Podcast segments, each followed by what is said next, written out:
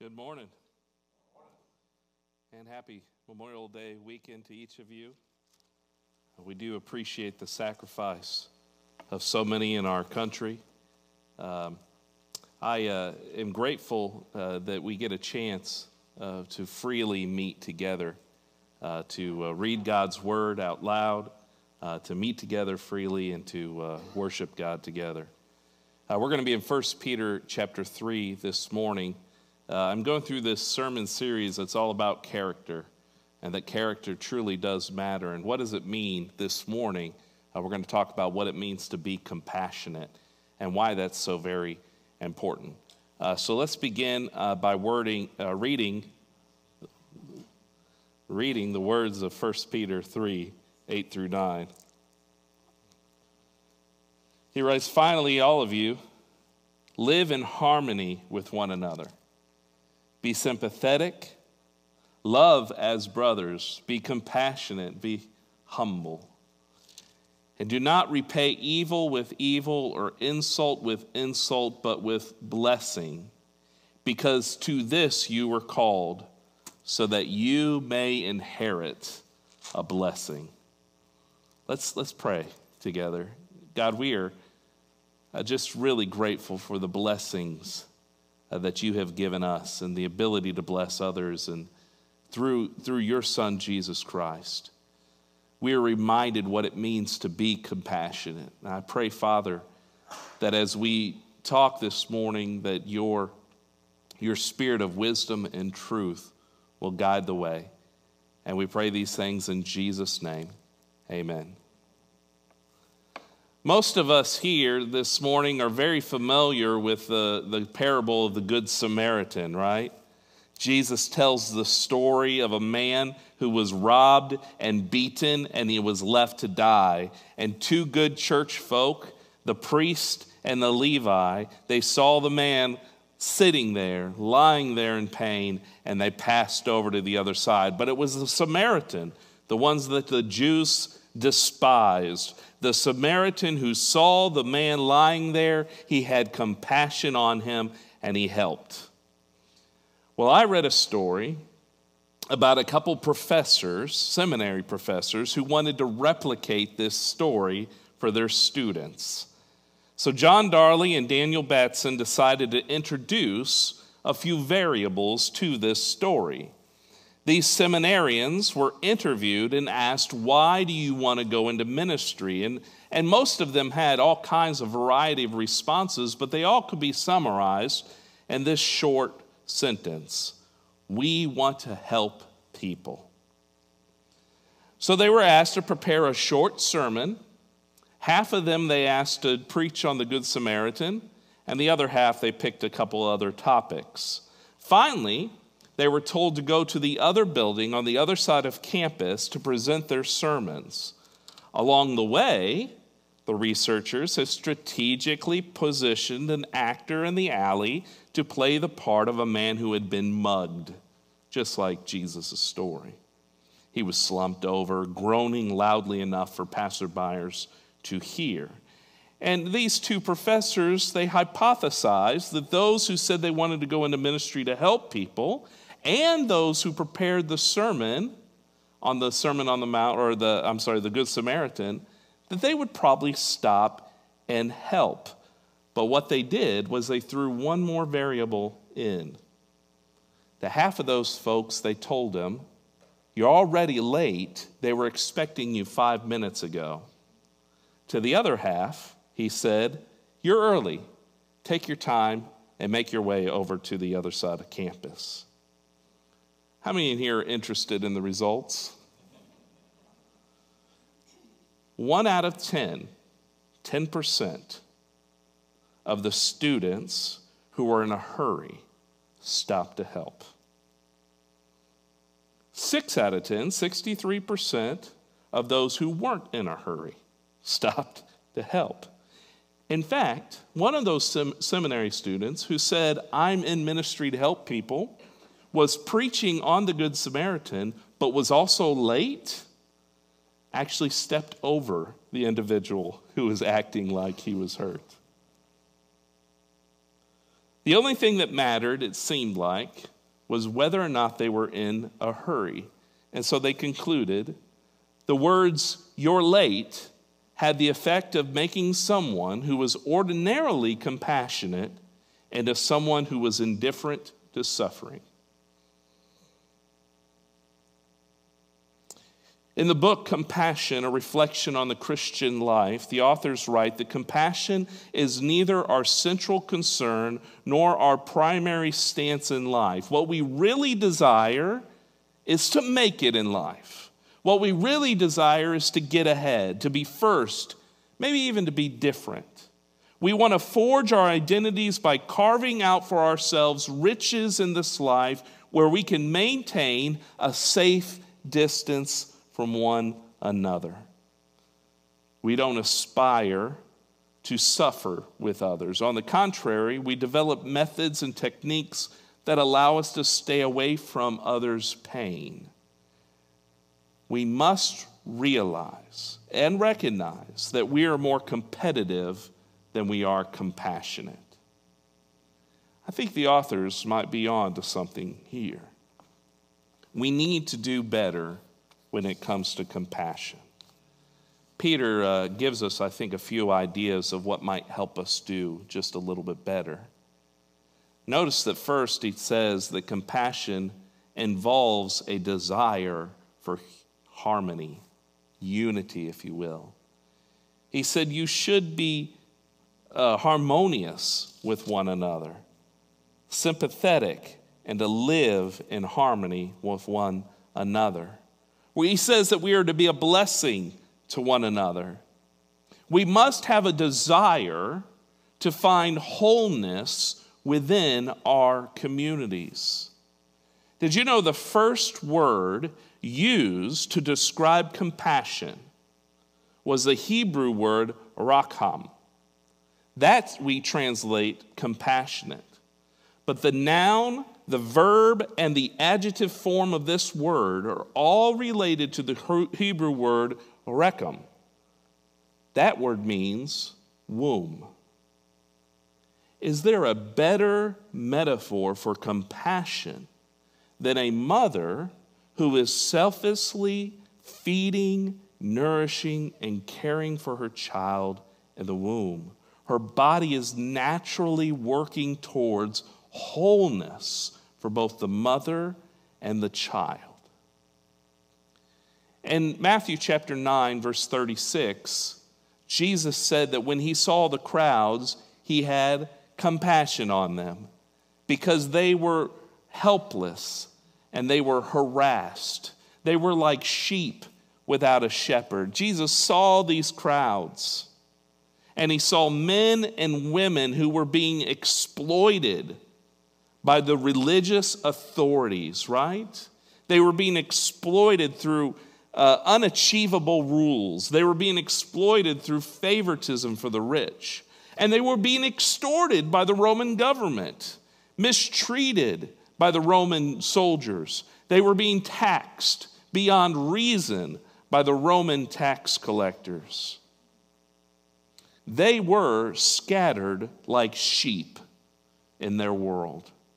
And Jesus had a deep desire for unity under his rule in the new kingdom of God. Compassion means that we have to open up our eyes and see men and women and children in the same way that Jesus did.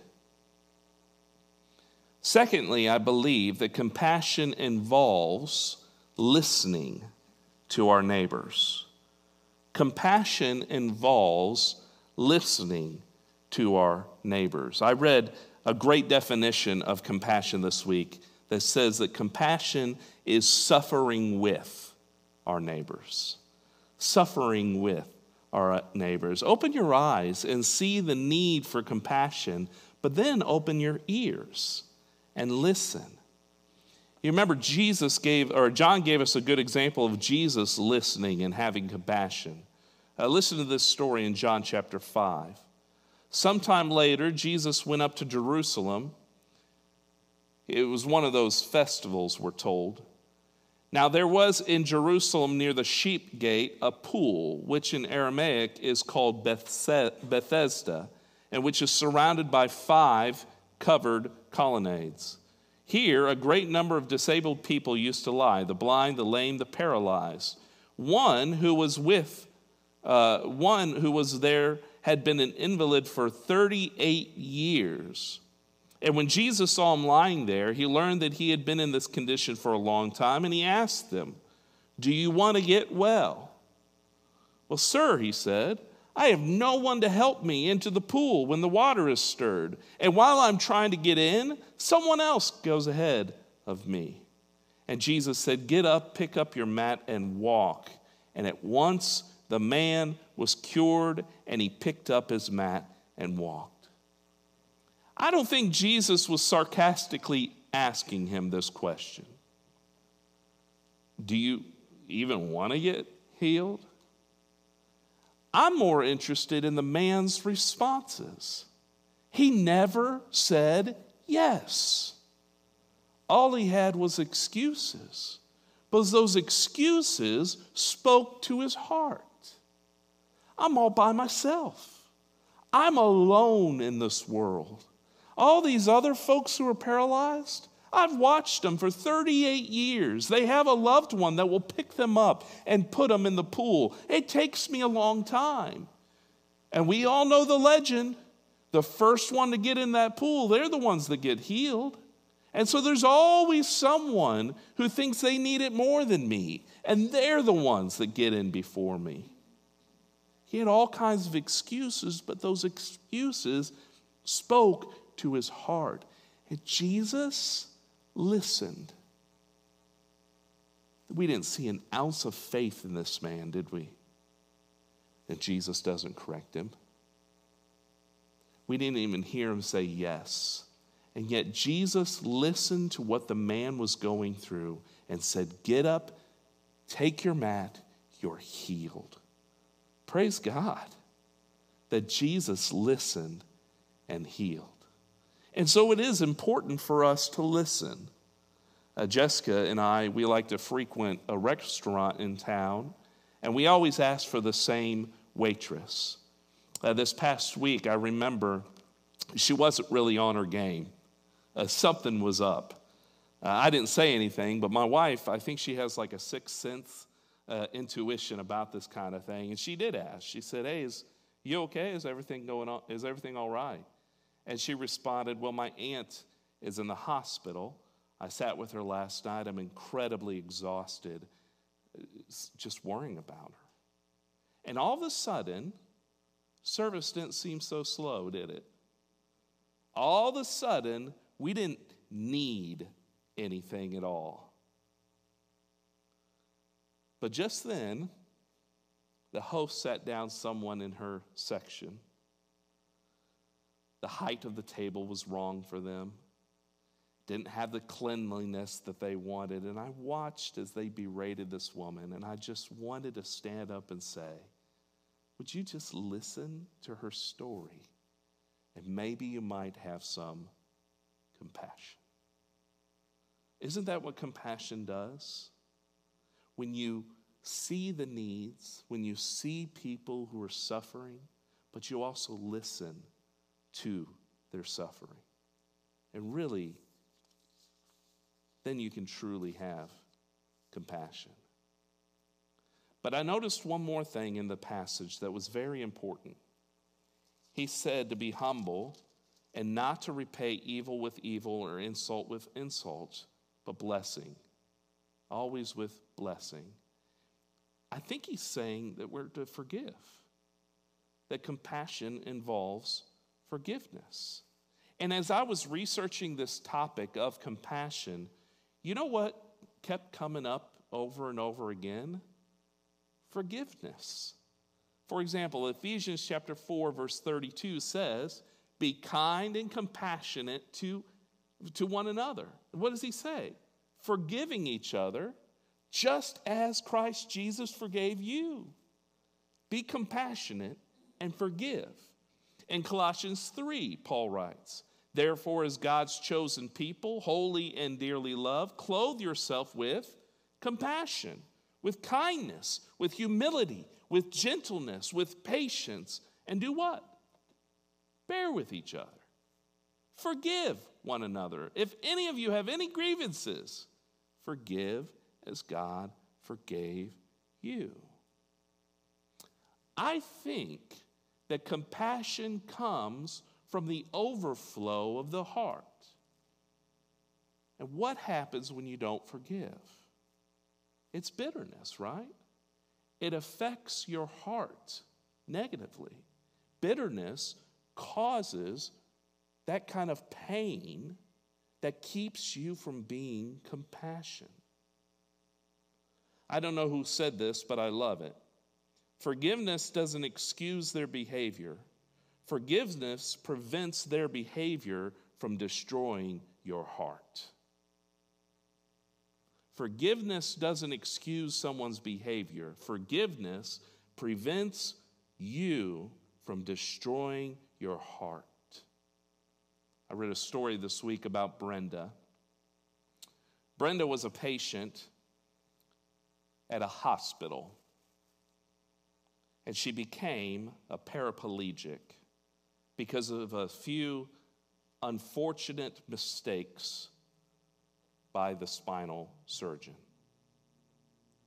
She was driven by anger. She was driven by bitterness. And it made her an incredibly unhappy and depressed woman. But Brenda, in her unhappy state, read a little book about a Jesus who forgives.